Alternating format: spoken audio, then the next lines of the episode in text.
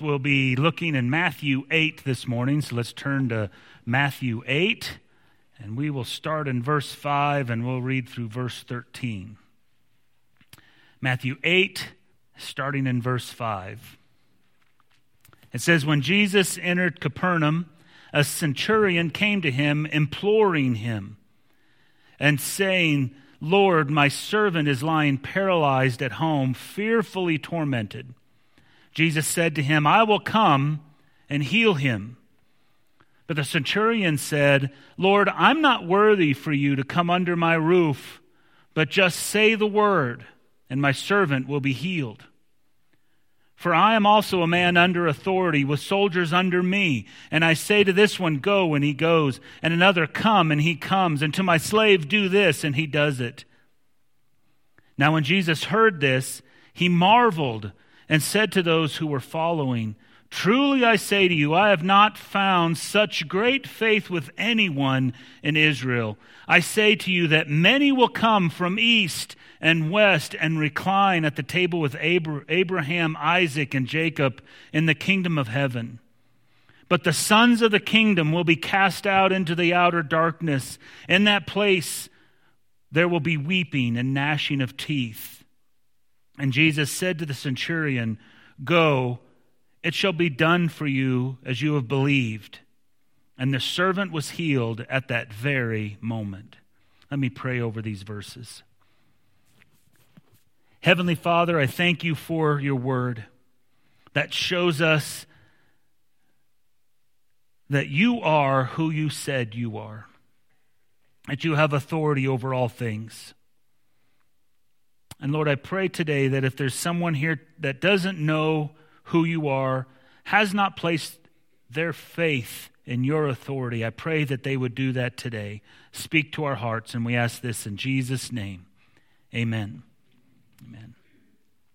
So when Christian Herter was governor of Massachusetts, that was 1935 through 1937, sorry, 1953 to 1957, sorry he was running for a second term in, in his in, in, office and so he was out campaigning and after a busy day of campaigning he came to a a, uh, a church barbecue and he had had no lunch and he was out campaigning so he thought he would take part of the food. He went he got in line and he was looking forward to the chicken because he was just famished. And he was going down the serving line, and the lady serving the chicken put a piece of chicken on his plate and then turned to the next person in line. Well, he was really hungry. And he said uh, to the lady, Ma'am, may I have another piece? I'm, I'm pretty hungry. And she says, Nope, one piece per customer. That's what I'm told. That's all you're getting. Well, he was kind of a, a timid man or a modest man. He didn't throw his weight around, but he thought, surely I can get another piece of chicken if I, if I tell her who I am. So he says, Well, do you not know who I am? I'm, I'm the governor of Massachusetts. And she says, Well, do you know who I am? I'm the lady in charge of the chicken. Next, you know, move on, right? Um, she was getting one piece because she was in charge of the chicken. Um, the thing about authority is that it's only as good as the person who holds it. Right? The governor had authority over a lot of things. He did not have authority over the chicken at that church barbecue. And, and so authority is like that. we're reading in Matthew, and Matthew 8 and 9 is all focusing on the authority of Jesus, who he is and the authority that he has. And the authority is as, only as good as the person who holds it. He is God in the flesh, and he is the one that has all the authority. And we're going to see through this encounter what real faith in that authority looks like. This, this encounter with the Roman centurion. So let's look at the story, see what we can learn about genuine faith and Jesus' authority. And the first thing that I want us to kind of get, get today is that genuine faith is, is found in Jesus alone. We just sang, In Christ alone, my hope is found. Genuine faith is found in Christ alone. We have this military leader, a centurion. He needed help. He had a servant at home who was being plagued by some sort of illness. It sounds like some sort of physical ailment. And to find that answer, it sounds like he went straight to Jesus. He didn't look for other means and went to Jesus as a last resort or tried to cover his bases and go to this thing and this thing and I'll throw in Jesus just in case. He went to Christ. He went Christ to, Christ alone and said, I need your help. Because faith is found in Jesus alone. The, the word imploring that it says here in verse, in verse 5 5 through 7, it says, Jesus entered Capernaum, and a centurion came to him, imploring him and saying, Lord, my servant is lying paralyzed at home, fearfully tormented. And Jesus said to him, I will come and heal him. That word in verse 5, imploring, it ha- it's based in the word to call alongside of. He says, I've got this great need of this person I care a lot about, and I'm calling Jesus to come alongside of me and walk alongside of me. The interesting thing is that the same word is later used in, in 1 John 2 1 to talk about the Holy, uh, to talk about Jesus. And in John 14, 6, the same word is used for the Holy Spirit. It's the word advocate. It's the word comforter. It's the word helper. It is that he came to the helper. He implored the helper and saying, I need you to come alongside of me and walk with me in this process. He, and, and this is how the centurion saw Jesus, the advocate, the comforter, the helper. And Jesus says, immediately, I'll come and heal him. I've got it. No problem. We're, let's go. Let's go take care of it. There wasn't any questions on what's going on with him or any kind of, of, of conditions. It's that this, this centurion went to, expressed his faith in Christ alone. He went to Christ alone, and Jesus says, I'm ready to go with you. I'm ready to walk alongside of you. Let's go. The man placed his faith in Jesus and no one else, and Jesus immediately responds. The person with genuine faith puts that faith in no one else but Christ, and when we do, he immediately responds. We are, we, we are to claim our inability when we come to Christ when we are without Christ, to, to have Christ come into our life, we must claim our inability to save ourselves. There is nothing we can do to bring salvation to ourselves. That is placing our faith in Christ alone. A lot of people say, Well, I thought God helps those who help themselves, right? We have lots of people who read the Bible on a regular basis. I'll give a whole dollar to someone who will show me the verse in the Bible that says God helps those who help themselves because it's not in there. God doesn't help those who help themselves because we are unable to help ourselves. We just have to get to that place in our mind.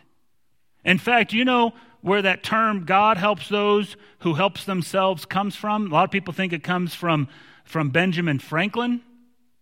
Well, he might have perpetuated the idea, but it actually comes from Aesop's fables. Written in the like the 5th century BC, about Jeremiah's day, 6th century BC. It's the time of Jeremiah's ministry. And it's, it comes from a story called Hercules and the Wagoner. Wagoner is someone who drives a wagon. And there's this wagoner who is driving on a wet and muddy road. It's got a heavy load in this wagon, and he comes to the part of the road where the, the wagon sinks halfway into the mire. And the more the horses pull, the deeper the wagon goes. And the wagoner gets out and, and he whips the horses and they don't go and, and he tries to push it out and he can't and he tries and he tries. Finally, he kneels down and he prays to Hercules. And here's, here's the prayer that he prayed. O Hercules, help me in my hour of distress, quoth he.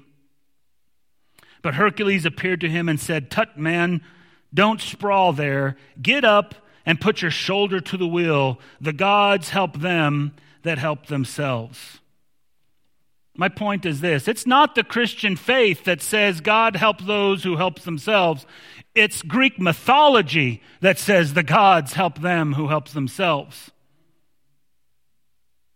It is, it is not of God at all.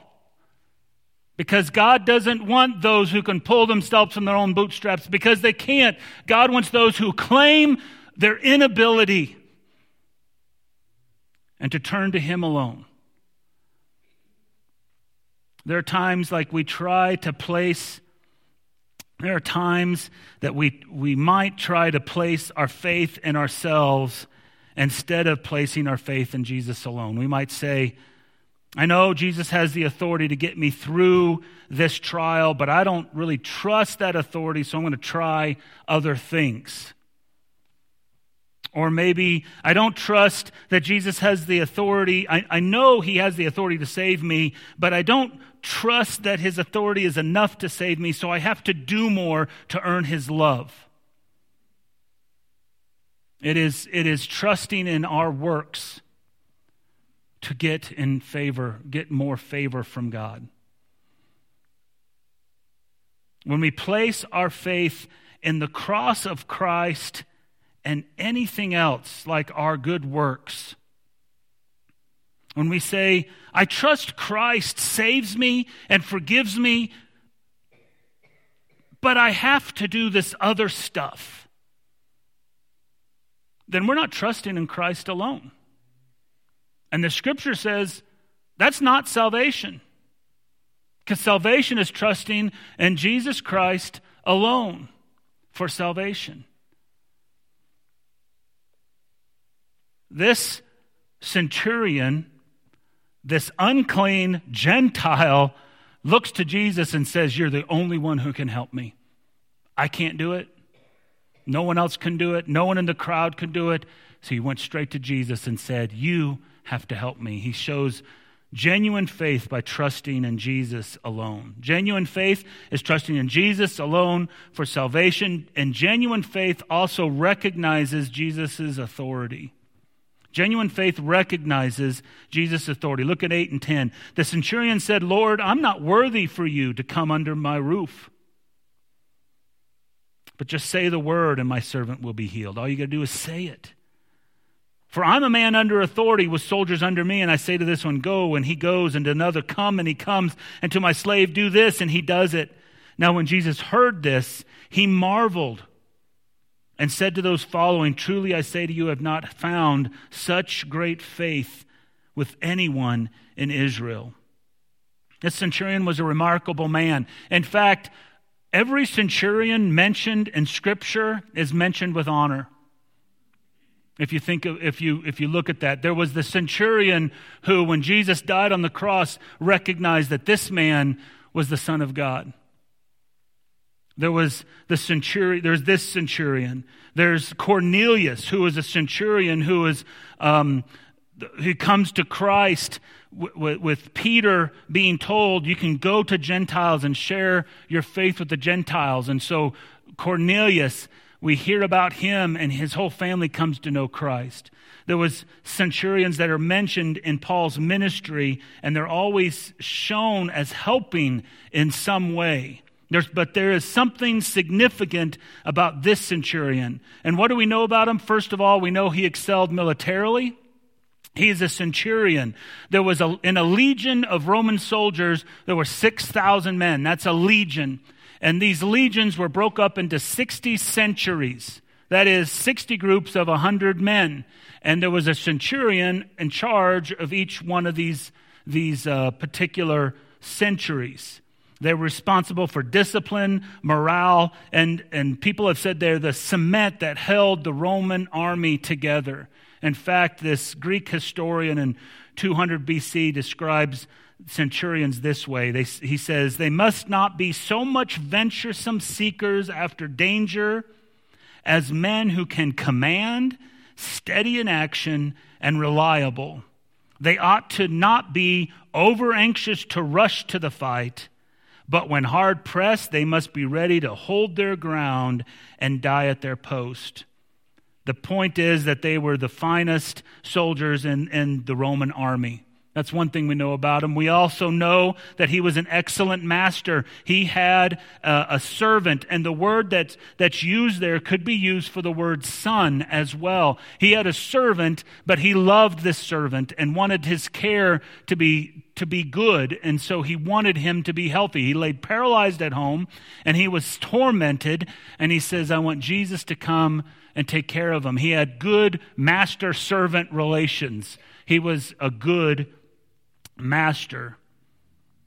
He had a good grasp also of the cultural and religious differences of the day. In Matthew 8, he says, I'm not worthy for you to come under my roof, but just say the word and my servant will be healed. He understood that Jesus was a Jewish teacher, and as a rabbi, he would not be able to go into a Gentile's home or he'd be considered unclean. And he understood that, he respected that, and said, Jesus, you can't come into my house because I respect your cultural difference than me. I just say the word because if you come into my house, you'll be unclean.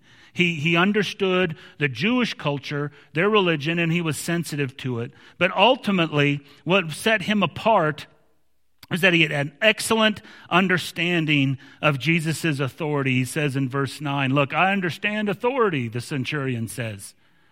People above me give me orders, and I got to follow them. And anyone under me gives orders, they got to follow them.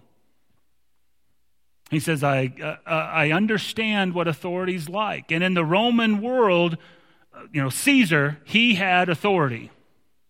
What he said goes. And, and, and, you know, that kind of went down the ranks. And if you defied a centurion, you were ultimately defying Caesar. What we find is that the centurion says, I understand your authority because he understood where Jesus' authority came from. Where did Jesus' authority come from? It was, it was God. He understood that Jesus had the authority from God Himself. That's how He could heal. And so He says, I recognize that authority. I recognize that Jesus was under the authority of God the Father, and that when Jesus spoke, God spoke, and to defy Jesus was to defy the Father that his word came with authority and power that enough to be able to heal his servant. And that's why in verse 10 it says, Now when Jesus heard this, he marveled and said to those who were following, Truly I say to you, I have not found such great faith with anyone in Israel. The word great here isn't, the, uh, isn't about the amount of faith, it's about quality. You could say, I've not seen such great faith here in Israel. And that's, that's the contrast. Here is a, a Gentile, unclean, not, doesn't say he's a God follower. Usually it points out if a Gentile is a God father. Here's what we would say a lost person, right? Who is out there in the world and he is expressing faith in Jesus and his authority and his power and who he was and where he came from. Yet those who should have been the first to accept Jesus' authority, the Jews and the, and the, the Pharisees and Sadducees, they were rejecting him. In fact, the same word is used where it says Jesus marveled at his faith the same word is used in Mark 6 6 to express Jesus' thoughts on the Jewish disbelief. Look what it says in Mark 6 6. And he wondered at their unbelief, and he was going around the villages teaching. He was marveled at the Gentiles' faith, and the same word, he was marveled at the Pharisees' unbelief. And so the question is what does Jesus marvel at you? Your belief or your unbelief? Those who should know the Messiah, the Jews, they continually defied Jesus, and therefore they defied God and continually needed proof. Prove to us you're the Messiah. Prove to us you are who you say you are. Does that describe your walk constantly wanting proof from Jesus, constantly defying Jesus' words and saying, Show me, prove to me that you can do what you say you can do. See, the truth is, Jesus has authority. Whether you want it over your life or not, he has authority. He has authority over your life. He has authority over your eternal destination. He has authority over your finances. He has authority over your relationships. He has authority. He is the King of Kings. He is the Lord of Lords. Whether you like it or not, whether you believe it or not, whether you accept it or not, He has authority in your life. There was a story I read in October of 2014 in New, Newburyport, Massachusetts, there was a 20 year old man by the name of Christopher No One. I don't know if he made up that last name or if that's his last name. N O O N E. Christopher No One. And he had been caught driving without a license again.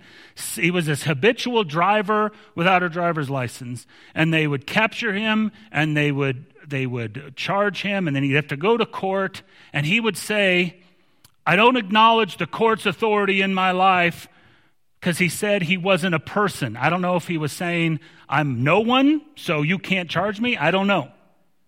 So he'd go toward this court and he'd say, I'm not paying the fine because you have no authority in my life. And they'd say, No, you got to pay the fine.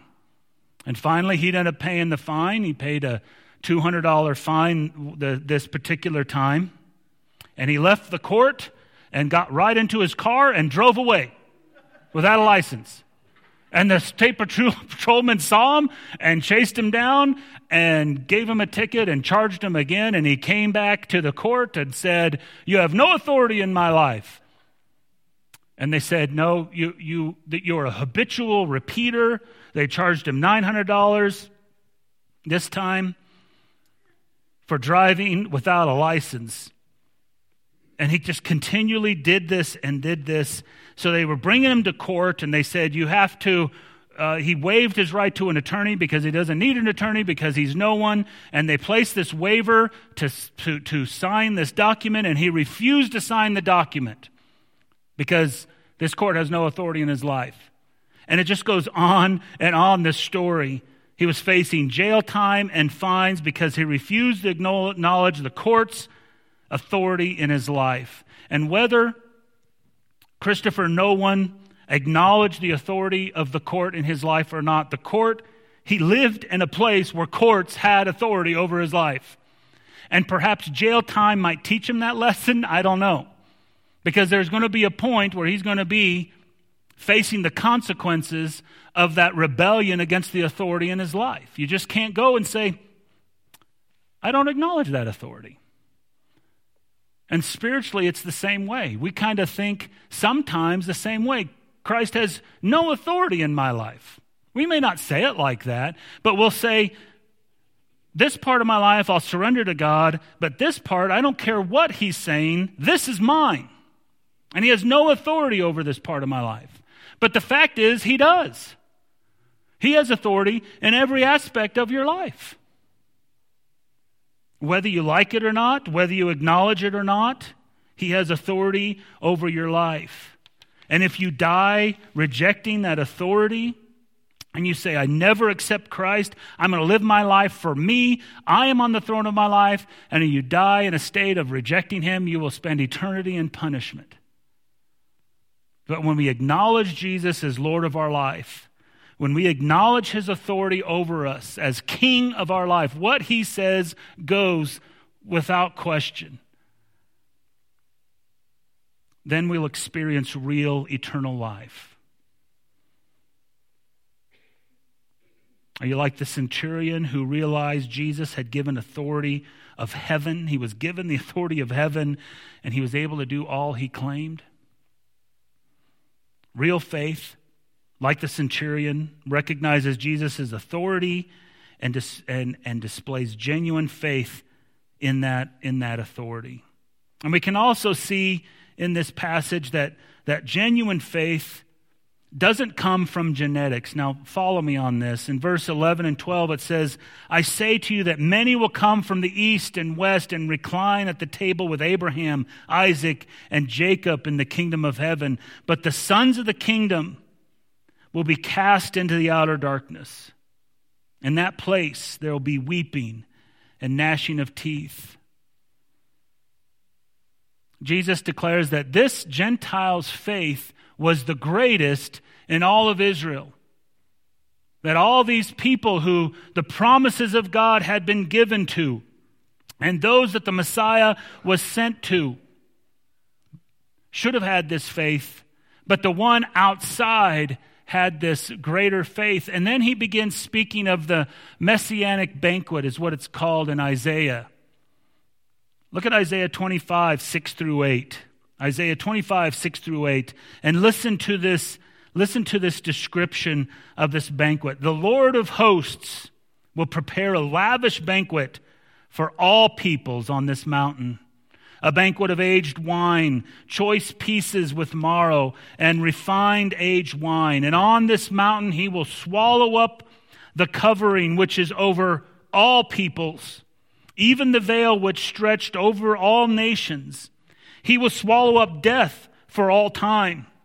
And the Lord God will wipe away, will wipe tears away from all faces. He will remove the reproach of his people from all the earth, for the Lord has spoken. And it will be said in that day, Behold, this is our God, whom we have waited that he might save us. This is the Lord for whom we have waited. Let us rejoice and be glad in his salvation.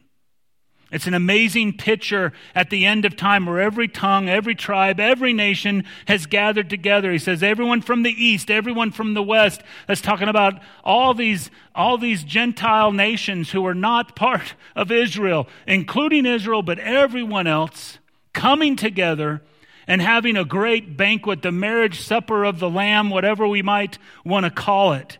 But when the, when the, the rabbis would preach upon this particular text in Isaiah, they would kind of edit out the idea of all the people, that this was only for God's chosen.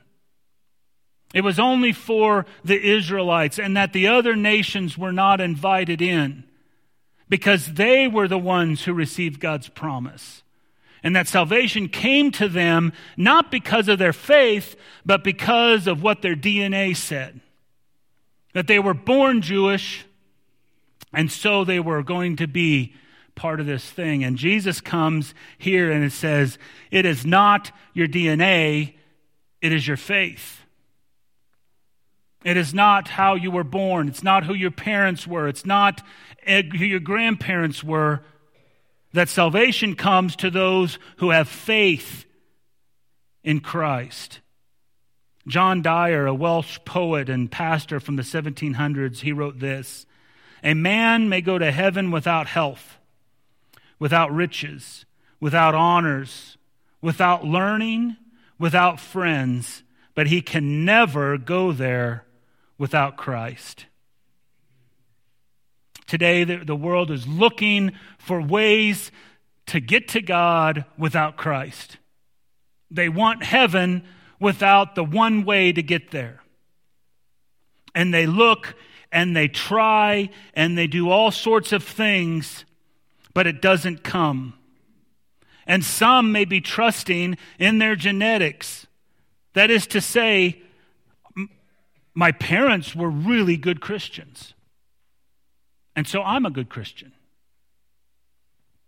Some may be trusting in their children's salvation. I'm a Christian because my kids are Christian. Matt Chandler, a pastor in Texas, said that he talked with a man and said, Are you a Christian? He says, Yeah, I was born in Texas.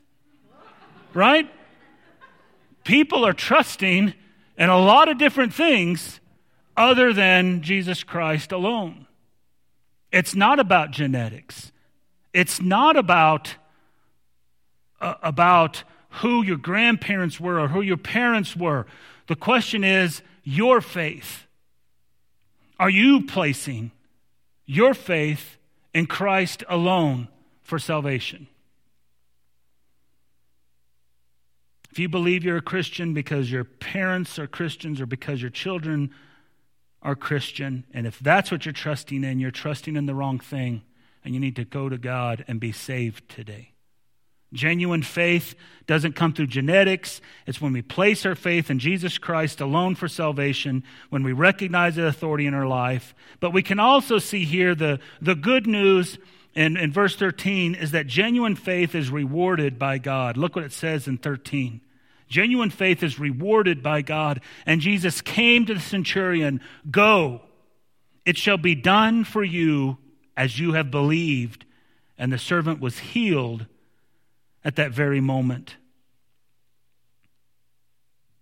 Jesus says the servant is healed. And Matthew says at that moment he was healed. I want to be perfectly clear. I'm not saying that we get anything and everything that we pray for. We can have testimony after testimony of how that is not true, I'm guessing. This isn't saying that you get whatever you want, that God is somehow a, a, cosmic genie, that if you just rub the lamp in the right way, you get everything that you've ever wanted. That's the prosperity gospel, and that's a false gospel because it places a terrible burden on people, especially to the poor, that says you could just pull yourself out of the situation if you just had enough faith. And that's not what the scripture says. What I'm trying to say is that when a person has genuine faith, God works powerfully because of it. And the most amazing reward is that we get a relationship with the the creator and sustainer of life. That we get to spend eternity with Christ and with the Father and with the Spirit.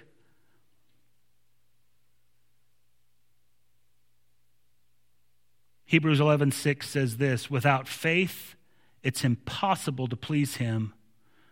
For he who comes to God must believe that he is and that he's a rewarder of those who seek him.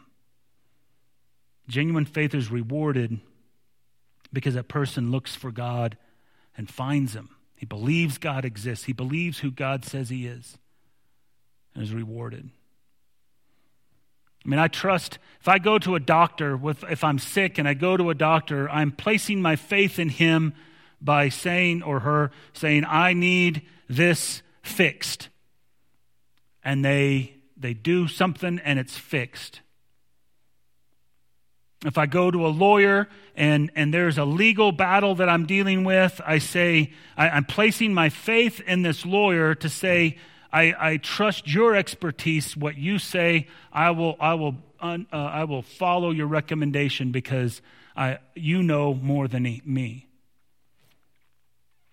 We go to a bank and we put our money in a bank we are trusting, we put our faith in that banker that the next day our money is going to be there, right? There is, there is this kind of faith. See, I believe my Savior when I take him to be my Savior, when I say, I am helpless otherwise. There is absolutely no way for me to get to God. And I trust in him when I put that in his care and say, Christ, it's up to you. I can't get to heaven, and I'm placing all my faith that who you are and what you said is what will get me to heaven, to get me restored to God.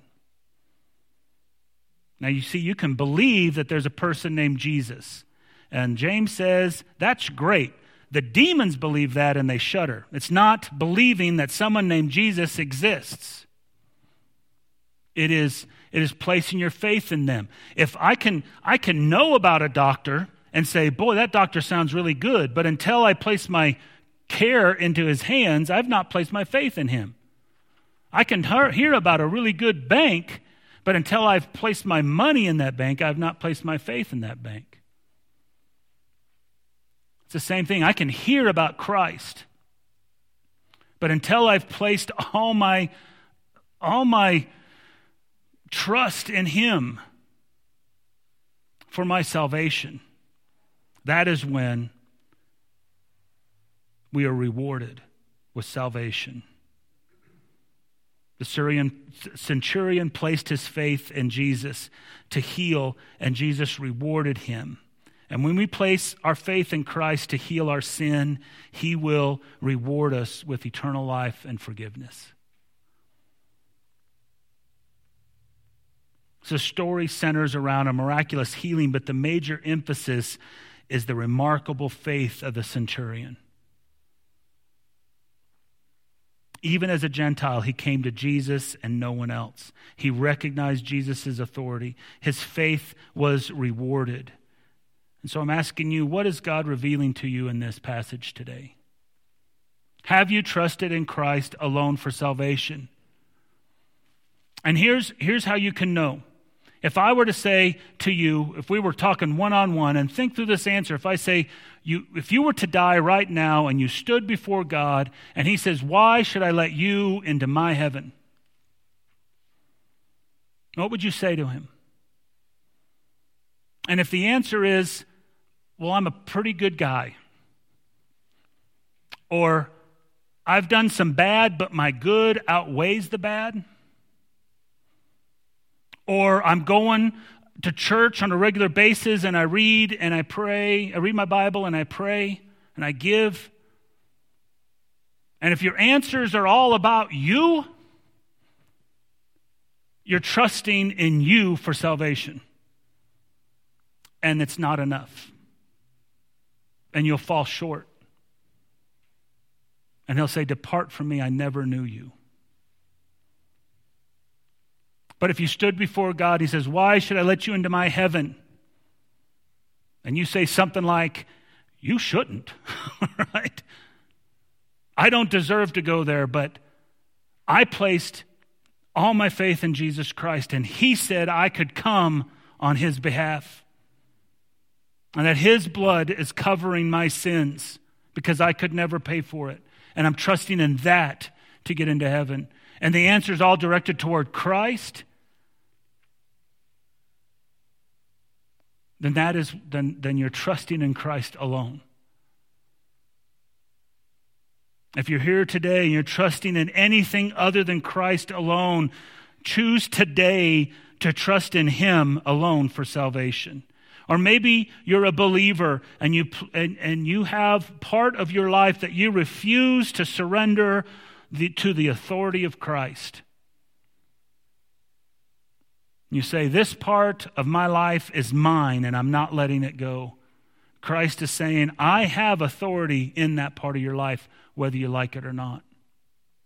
Maybe today you surrender that area to Him and have the freedom that comes from that. He says, My yoke is easy and my burden is light. And maybe that's what you're looking for. I'm going to have you bow your heads and think through this. Are you someone who needs Christ? You're someone who needs to trust in Christ alone. You've been trusting in so many other things. Don't worry what other people may think. What matters is your eternal destination based upon Christ and his salvation. If you've never trusted in him, trust in him today. Believer, if there's an area God is burdening you right now to surrender to him, You've been running on your direction, your authority, what you think. And God says that part of your life needs surrendered to me today. Give it to Him today and experience the freedom that that gives you. Heavenly Father, I come to you and thank you that Jesus does have authority and that salvation's based on Him. I am so um, untrustworthy uh, and so changeable that I could never trust my salvation if it was based on me. I thank you that Christ is our rock and our salvation, and we can trust in Him, and it will never change because He is unchangeable. God, if there's someone who needs to experience the freedom of salvation today, I pray that they would not leave before they trusted in you. And God, if there's a believer who needs to surrender their life, some part of their life to you, you've been working on them, you've been convicting them, and today you're telling them, I have authority over that part of my life. I pray that they would surrender to you today. Move among us in a special way. Make us more like you. In Jesus' name, amen.